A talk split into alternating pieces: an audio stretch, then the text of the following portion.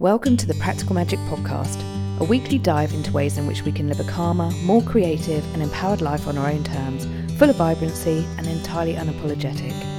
I'm Kate Taylor, life design and empowerment coach, and I'm on a mission to help you live a big, bold, and beautiful life through my blended melting pot of goodness I call Practical Magic. Welcome, welcome, welcome to this week's Practical Magic podcast with me, Kate Taylor. On the show today, I'm talking about the power of language and how language affects our reality. This is something that came to mind the other day when I was having a conversation with a friend of mine who has set up a business recently and it's flourishing. It's going so well. She's in her element with it. She's doing something that she feels so aligned with, so proud of. And yet, what I noticed on a couple of occasions was when she was talking about, oh, my little business, or I'm going to, I'm taking my little business to a market next week. And I really struck a chord with me of how how we view ourselves by the language that we use.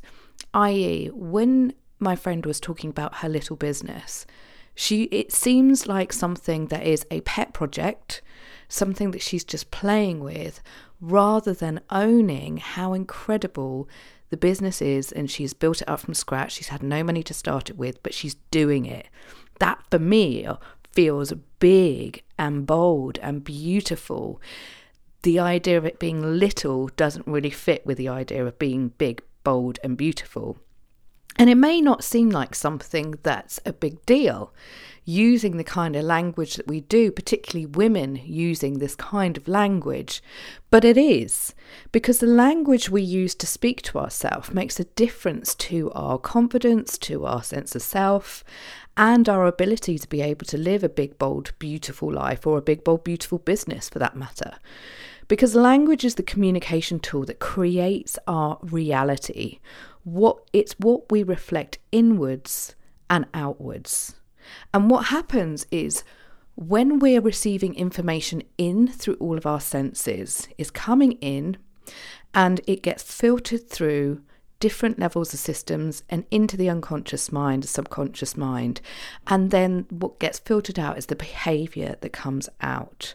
So, what I mean by that is if we are hearing ourselves saying that something is small or little, we're telling ourselves that it's small. And then on the then get reflected out is something, the behavior is something small. And this is because language creates thought. And you notice it all around. For example, if you are if you are a person who consumes a lot of media, for example, in the news, you read a lot of newspapers, you watch the news, you will find how your reality is created by the what you hear. This is why for me personally, I try and stay away from too much of the news that's on the television or picking up newspapers because basically what every media outlet is trying to do is to shape your thought because they have an agenda that they're trying to play. We know this. This is why we have to be careful with social media because social media is putting across something that we want to or people want us to believe about themselves or ourselves. So we have to be very, very mindful of the information that we're receiving in because that will create the reality of our lives. And reality is pliable. We can shape and bend and change our reality all the time. But coming back to the idea of language and communication, and communication is about the words that we speak, and it's also about the non-verbal communication as well. So, our body language and our gestures and our posture, for example. And we know that with both of these, with words and non-verbal, this can be either apologetic or unapologetic. So the words that you have, the la- the body language that you use can keep yourself small versus the words that you use and the body language and the non-verbal word the communication you use can create a big bold beautiful existence and it's like i'm just going to experiment with something with you when i'm talking about language or words that can keep you small versus language and words that can keep you small, could you notice the difference in the tones? So, the first phrase that I used, I was hunched over. I was literally hunched into the microphone and I kept my tone quieter. Versus the second time I used it, I sat up straight, I had my shoulders back upright, I literally puffed out my chest. You can really notice how I'm communicating with you by how I'm sitting and how I'm projecting myself out there. This is really important because one, you're going to get what I'm saying in a different way, i.e., I'm either being less in my powerful state or more in my powerful state. So you get a, a different reaction to how I come across. And also, that makes a difference to how I feel. So when I'm in the holding myself in. I'm not feeling in my power at all. I'm starting, my brain's starting to go, well, what the hell are you doing? This is ridiculous. Versus when I'm holding myself up, I'm f- feeling much more in my zone about how I'm talking to you and how I'm communicating with you. That's just a simple way of doing it. But also, the narrative and language that we have that exists throughout our whole reality is shaped by what we hear in our everyday, but it's also shaped by what we heard when we were younger as well. So the language and the narratives that we're told as a child shape our reality as an adult. And it's the stories that you were fed and the stories that you grew up on. So, for example, did you ever hear the phrase when you were younger, money doesn't grow on trees? Or it's going to run, out, you know, money runs out. You've got to be careful with your money how do you feel that that has shaped the reality of how you feel about money now? Those kind of stories very much shape whether you have a positive relationship with money or a negative relationship with money. For example, I know for myself, growing up, money doesn't grow on trees. You've got to be careful, it's going to run out. My money story is has been, well, I've got to make it from wherever I can. It doesn't just come to me and it's going to run out. So I've got to grab onto more and more and more. It feels like a scarcity around it.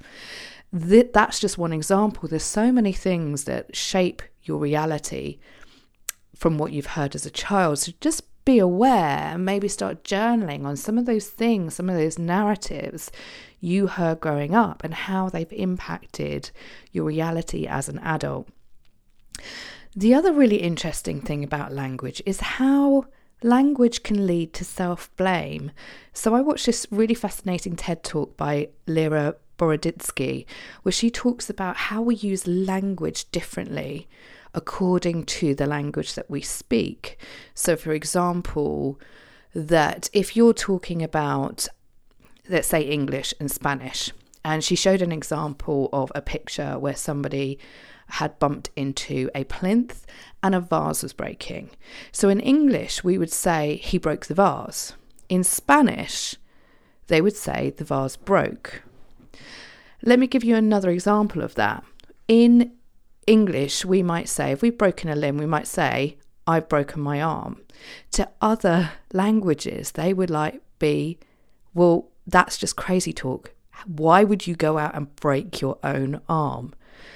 And this language and how we use it does make a huge impact because if something goes wrong, we are more likely to tell ourselves that we are to blame for something. So, for example, myself, I had an accident um, last year, a car accident, and I have completely blamed myself for that accident. I caused the accident rather than saying there was an accident. And so in my unconscious mind, I would trap that forever. I was to blame. This in itself goes through into language and identity as well, and how language can hem you in subconsciously. So, for example, say something's gone wrong, say something's gone not in the way that you expected it to, you might equate yourself with being a failure or one of the big, big, big ones for me is the watchword lazy. So, say if I'm having a lay in on a Saturday and my partner would come and go, Oh, look at you, you're being so lazy. I will tell myself that I'm lazy. Subconsciously, that's hitting something within me that's saying, You are lazy, therefore you must overwork. You must, in when you're out of this bed, that means you must work as hard as you can to prove that you are not. So, language creates our identity. Another one that I really notice with people is say, if they are suffering with anxiety, people will often say, My anxiety. That the anxiety attaches itself to their identity rather than saying, I am having anxious thoughts at this moment in time, because that's really what's going on. They will say, It's my anxiety. This is who I am. This is how I'm defined by it. And that's really important for us to know that so that we can shift it and change it and remove the identity of the language that we're creating. And language is a living thing, so we can do this and we can change our reality at any single moment according to the language we use. So, here's some ways you can do that. You can reframe your language. So, for example, say if you have got right, like so, one of the the things that we say all the time: "I'm too busy. I've got too much going on." I'm stressed out and I'm overwhelmed. How about if you could reframe that language to time is really stretchy right now and I've got time for the important things today? That's very different. It's much more expansive than the contractive language. And rather than turning something that hasn't worked out or feels very stressful in the moment to a negative, oh, this is disaster, you could go, oh, this is a plot twist I wasn't expecting. What can we do with this? This reframing of language is really important to create the reality of any single moment that we're in, and we can do something with that if we're going from contractive to expansive. This comes up all the time, and I talk about this a lot in terms of changing apologetic language to unapologetic language.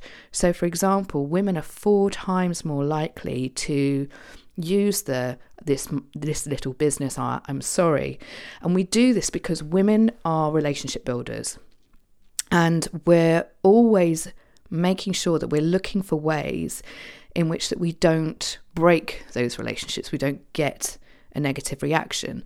So you'll notice yourself when you do it and it might you might do it in emails, you might do it when you're meeting with somebody, you might do it when you're going in to speak with your boss, however that comes along. It's the do you mind if I I probably got this wrong but what we're doing there is that we're precursing anything that comes after to make sure that we're not upsetting the person that we're with.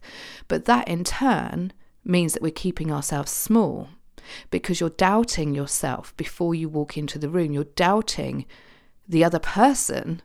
You're giving them doubt before you speak to them. So it's changing those and just removing some of those. Do you mind if I, or I probably got this wrong, and just going in. And changing the boundaries around words creates freedom. So there's particular watchwords that I use with my clients that will keep them stuck in a certain reality. So it's things like always, never, and impossible. Again, very contractive words. So this always happens to me. I never get a fair go. This is an impossible task. What that does is those words create limitations. We're putting limitations on ourselves by using them. But in the other way round, you can cause, you can also create freedom. So if you are switching those round by looking at this always happens to me, moving that and removing that and saying, this time is going to be different.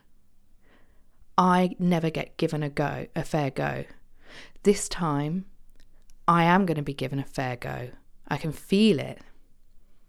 It's an impossible task. Everything is possible.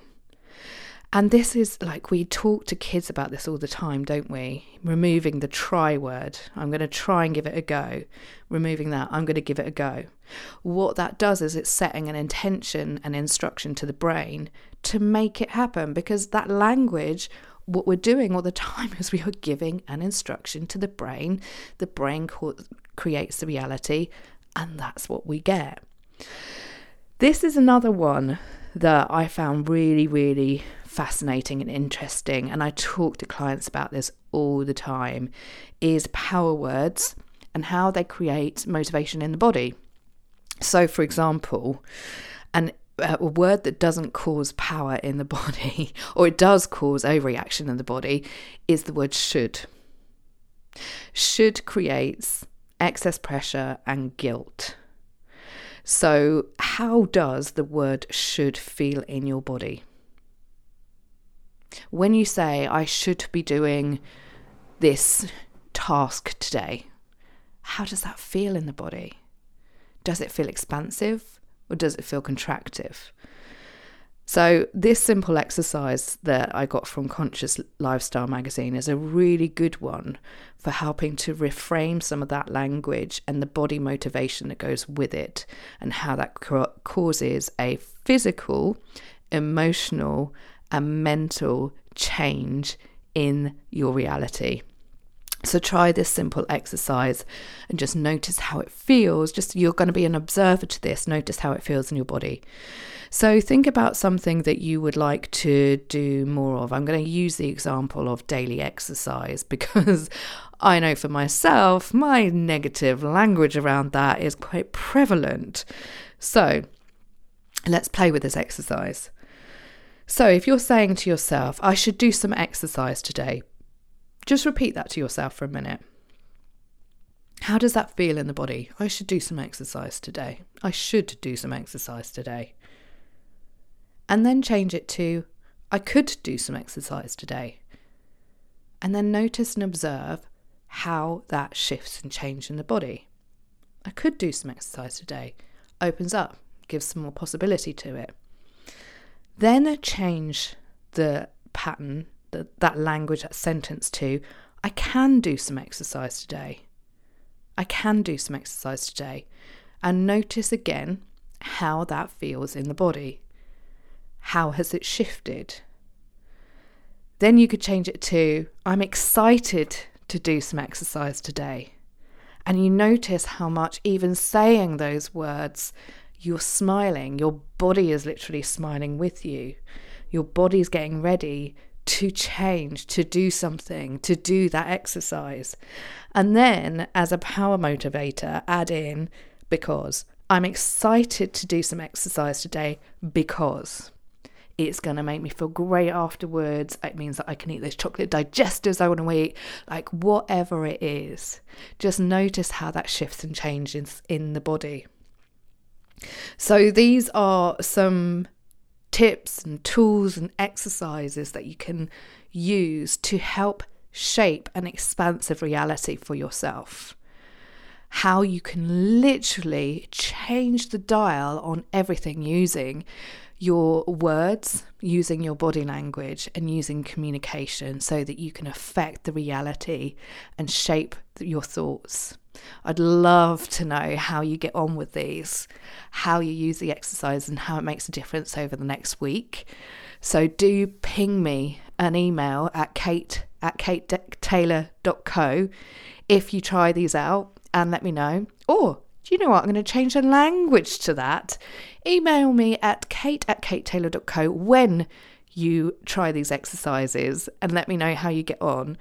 And that is it from me for today. I just want to share before I go about the Magnify Your Radiance New Year retreat, which is taking place across the 29th of December to the 1st of January 2020. And this really is going to be how we shape a big, bold, beautiful 2020 and beyond. Beautiful midnight ceremony, gorgeous breath work and yoga and koya the most delicious way to spend the new year. So you can find out more by going to the website katetaylor.co forward slash retreats and you'll see the Magnify Your Radiance New Year retreat there. There are just a few beds left. So I would love to join you for empowering your new year intentions. Until next week, here's to shaping your language and creating a big, bold reality. Thank you for tuning in to the Practical Magic podcast this week with me, Kate Taylor. If you do enjoy the shows, do head on over to iTunes and hit that subscribe button That means that every time there's fresh practical magic content, it will get delivered straight to your devices. You do not need to do a thing. And if you have enjoyed this episode or any of the other previous episodes, do head over to iTunes, hit the old star ratings, and maybe leave a little comment as well. It really helps to connect to other listeners out there who are in for a big, bold, beautiful life.